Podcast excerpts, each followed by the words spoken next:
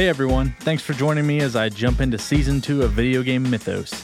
Ryan stole my premiere thunder with the opening sequence of Halo 2, and I have to say, that is going to be a hard one to follow up. We appreciate you sticking with the show, and we also know that we have lots of new folks who started listening recently, so welcome to the show. If you don't already, check us out on Facebook and Twitter because we randomly give away video games. All you have to do is use hashtag VGMythos and you'll be entered into a chance to win some free video games. While you're at it, check out our website at 13palmtrees.com to learn more about the other great shows on our network. They're pretty much all nerd related like D&D and video games and stuff, so check it out. Okay, so now for the reason you're here. With season 2, we wanted to do more crazy episodes with big broad topics, and I can assure you those are coming. But for the first episode, I wanted to trek back to the roots of the show and do something we haven't done in a while. So join me as I take you back to the year of 1998 and we talk about one of the best Nintendo 64 games ever made, Banjo Kazooie. Also, if you don't think that that's true, fight me. It's fine. I feel like getting my ass kicked today.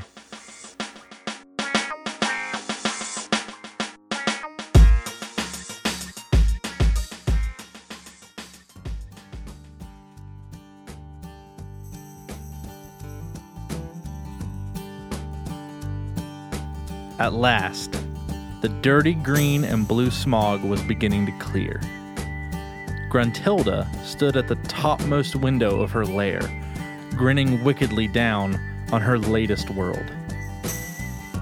Tiny creatures far below, she cackled. Which of you will be the first to go? Because apparently she only speaks in rhyme. The witch rubbed her hands in glee at the prospect of putting her favorite invention to good use. It was her pride and joy, a machine that could suck the physical beauty from its victims for Gruntilda to absorb like a sponge. And it would certainly teach her cutesy little Brentilda sister a lesson. How dare that interfering do gooder inherit the family good looks and leave Gruntilda, well, slightly disadvantaged in that department? Ha! Not anymore, gloated the witch, picking her nose smugly. Not anymore. Turning back to the bubbling cauldron, Gruntilda began to cast a spell which would reassure that she was, of course, the most wonderfully attractive creature in this bright new world.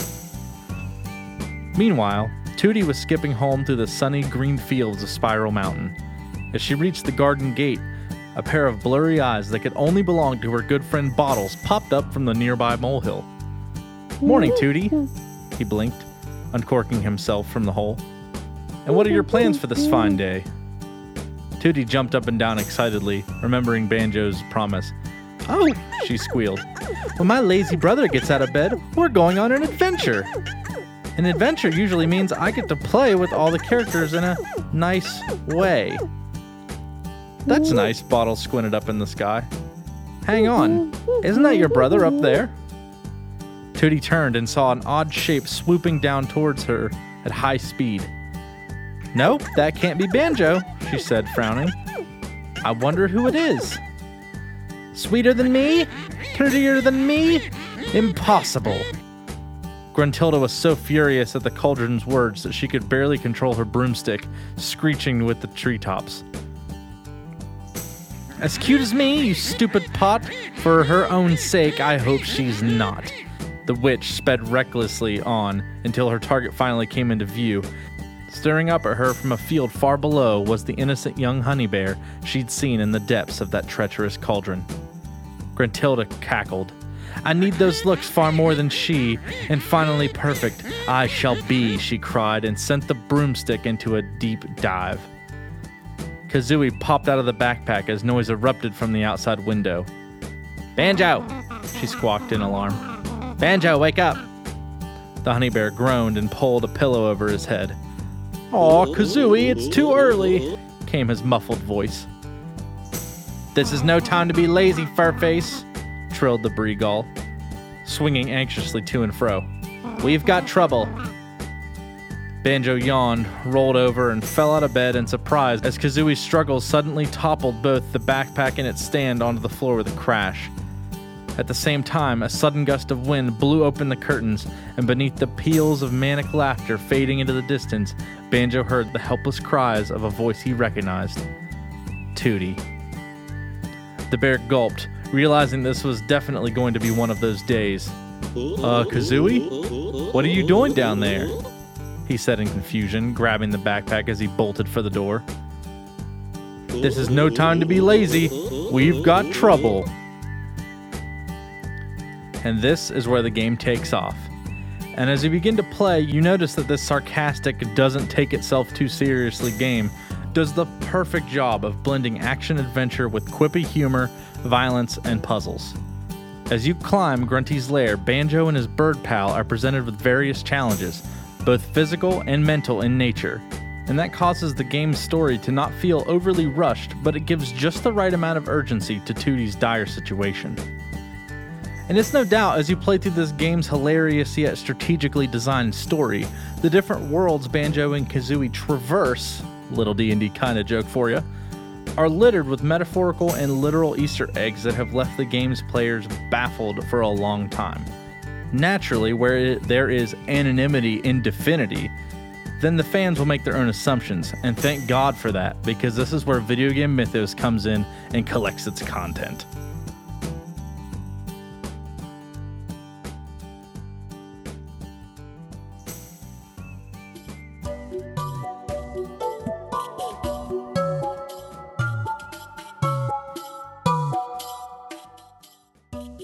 So let's jump into this, shall we? Let's talk about the creation and theories surrounding this 64 title. Let's start at the beginning. That crazy instrument filled intro, likely where Banjo got his name. If you're a Banjo Kazooie fan, then you definitively had fond memories of the game's intro. You can't help but smile as Banjo gently knocks on the screen, give you a thumbs up, and starts strumming away. One by one, the other characters reveal themselves, forming a band as they play along to the upbeat song Banjo started. Of course, Banjo eventually gets frustrated, but Mumbo steals his thunder and temporarily one ups him by playing musical instruments, but eventually decides to keep playing and shine in his own way. Well, all of this nearly played out differently. According to Grant Kirkhope, as they were creating the music for Banjo Kazooie, they thought it'd be a great idea to have characters sing to introduce themselves, However, during development, the idea was left on the cutting room floor and we received the lovable vocal free intro we all know and love. I don't know if I could have handled the characters actually singing, considering they all sound like weird uh, uh, uh, versions of themselves. Very strange. So, speaking of origins, it's only fitting that Banjo, Kazooie, and Donkey Kong have a lot in common. I mean, they're both developed by Rare and starred anthropomorphic wild animals However, you may be surprised to learn that Banjo, despite taking the lead role in a game already in development, made his first appearance in a non Banjo title. That's right, our furry protagonist made his debut in Rare's 1997 title, Diddy Kong Racing, on Nintendo 64, and he wasn't just in the background either. He, along with Tip Top and Conker from Conker's Bad Fur Day, is a playable character and one of the heaviest in the game. Diddy Kong Racing, outside of being a fun game, also served to introduce Banjo and other playable characters to gamers before starring in its own title. So that's a little bit of his actual intro into gaming. Let's talk about the deeper origins of Banjo. Dream Land of Giants was an unreleased RPG that Rare was developing for the Super NES. The project was moved to the Nintendo 64 and eventually became Banjo Kazooie. Naturally, since the game was redeveloped, assets from Dream were repurposed into Banjo. For instance, the ghost that chases Banjo in Mad Monster Mansion owes his existence to the N64 version of Dream. The artist used the head of a troll from the ill fated title and simply added a ghost like body to it. A similar method was used to create the door knocker at the top of Grunty's tower. The door knocker evolved from the gargoyles in the temple test level used by the developers and they came from the Trolls in the Super NES version of Dream. With all of those great game assets lying around, it didn't make any sense to waste time and money creating new ones, so they took them and shoved them into Banjo Kazooie. And I have to say, I'm not upset about it because everything about that game seemed perfectly great. And speaking of that beloved intro we just talked about, as we discussed, Banjo Kazooie rose from the ashes of Rare's never released title, Dream, Many assets and design elements, such as levels, characters from the scrap game, found a home in Banjo Kazooie. So it isn't surprising that for a time, Rare thought it best to base Banjo's intro on Dreams, which was fully motion captured. They had one of their designers dress in a motion capture suit and pretend to play the banjo, piccolo, and other instruments present in the intro. Unfortunately for the suited up designer, the team decided to hand animate the intro instead. However, they did leave one small portion of the mocap goodness behind Banjo swaying hips as he strums the banjo. That's right, that beautiful bare butt is pure motion capture. I hope you enjoy it. So, moving on to some of the game aspects and elements. First up, the original life system and energy system. The current energy system used by Banjo Kazooie makes a lot of sense. Banjo is a honey bear, honey bears like honey. It's only natural that Banjo would have to collect honeycombs to replenish his health. After all, collecting health items is a platforming staple. However, that was not the plan during the early development. The early energy system utilized a three strikes and you're out design. Instead of honeycombs, Banjo was given more clothes. With each hit, he would lose an article of clothing. The first hit would send his hat flying, the second hit would cause him to lose his shoes, and the third and final hit would result in his death. And I don't know about you guys, but that would have made the game unforgivingly hard in some of the later levels. So, speaking of later levels, as you get into the game, we all know everyone's favorite character. We mentioned him in the intro Mumbo Jumbo. Mumbo Jumbo is kind of strange, and many of the iconic noises and phrases that Banjo Kazooie's character uttered were often based on various members of the team working on the game. If there was humor to be found in the co worker's predicament, then it was likely to find its way into the game, which developed into a mountain of inside jokes from the developers, and good on Rare for letting this happen. One shining example of this practice is found in the origin of Mumbo Jumbo's iconic phrase, Umanaka. The phrase comes from Greg Kirkhope, who we mentioned a little bit ago, who was worried that he might have a serious health problem. He often showed up late to the studio after leaving the doctors. As he walked up to the corridor, he would shout, Oh, me knockers. And fun fact, knockers is British slang for testicles.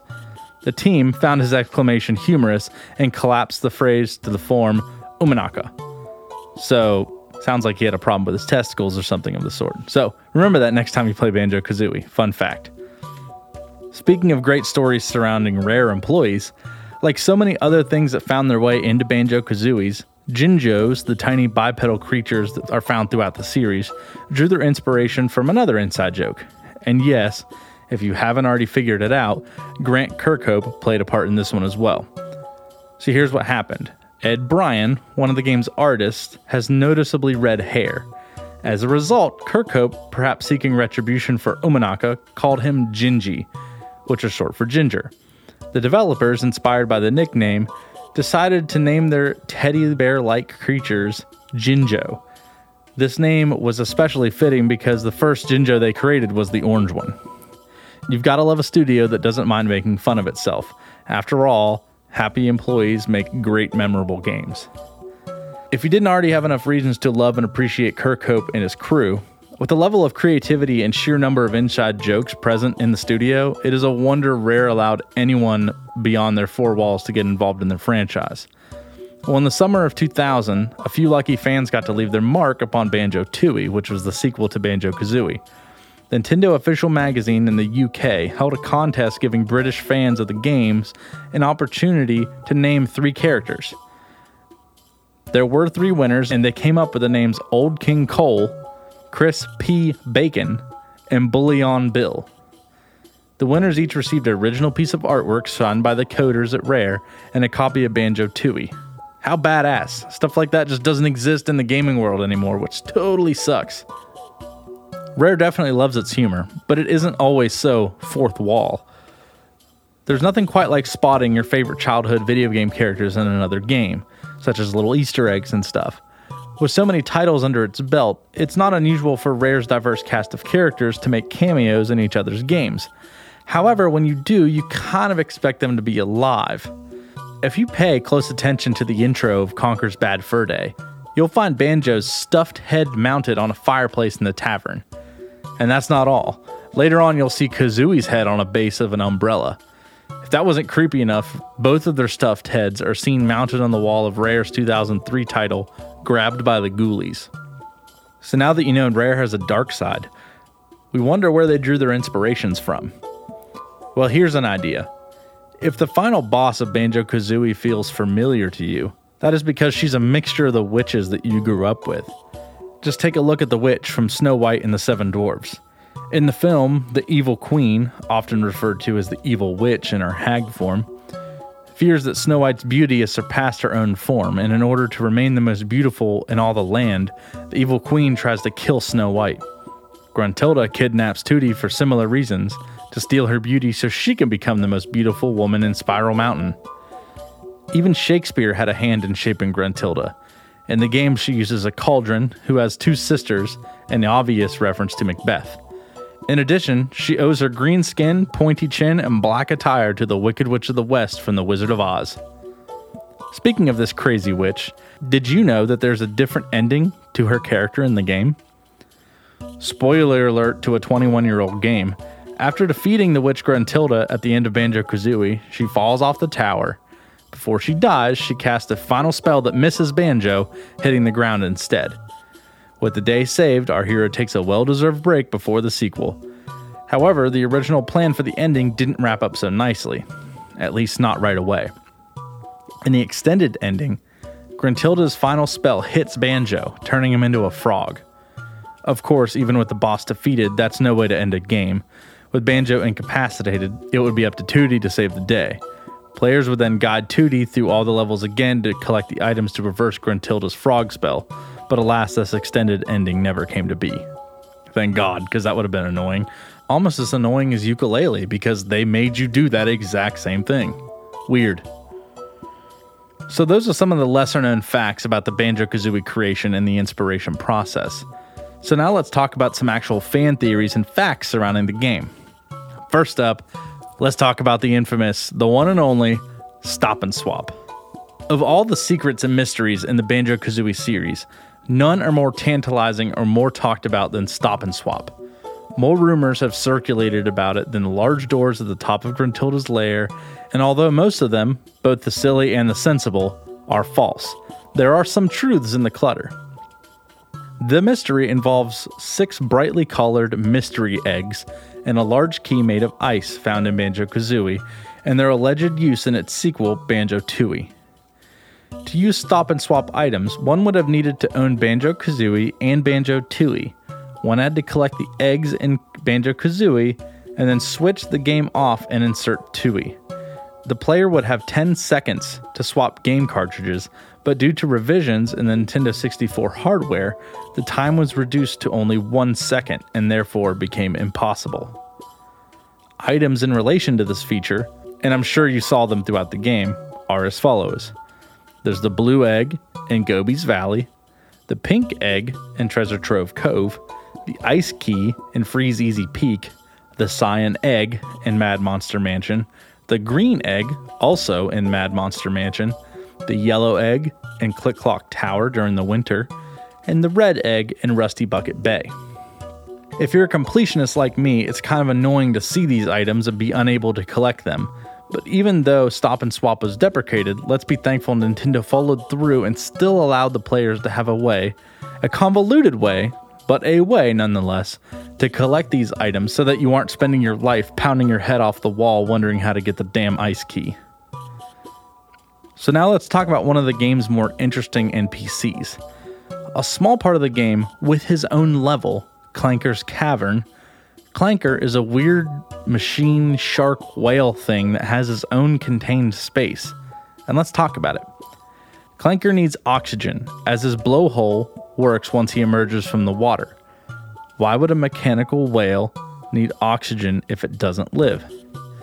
The quote unquote rust spot on Clanker's side doesn't look like rust, looks like blood and guts. Also, the inside of Clanker's body consists of bones and what seems to be walls of flesh. If Clanker was a built machine, why does it have such biotic characteristics? Clanker's teeth ache from eating garbage, which means he feels pain. Therefore, he's alive. Therefore, he can't have been built. He would have had to have been a pre existing whale in order to actually feel.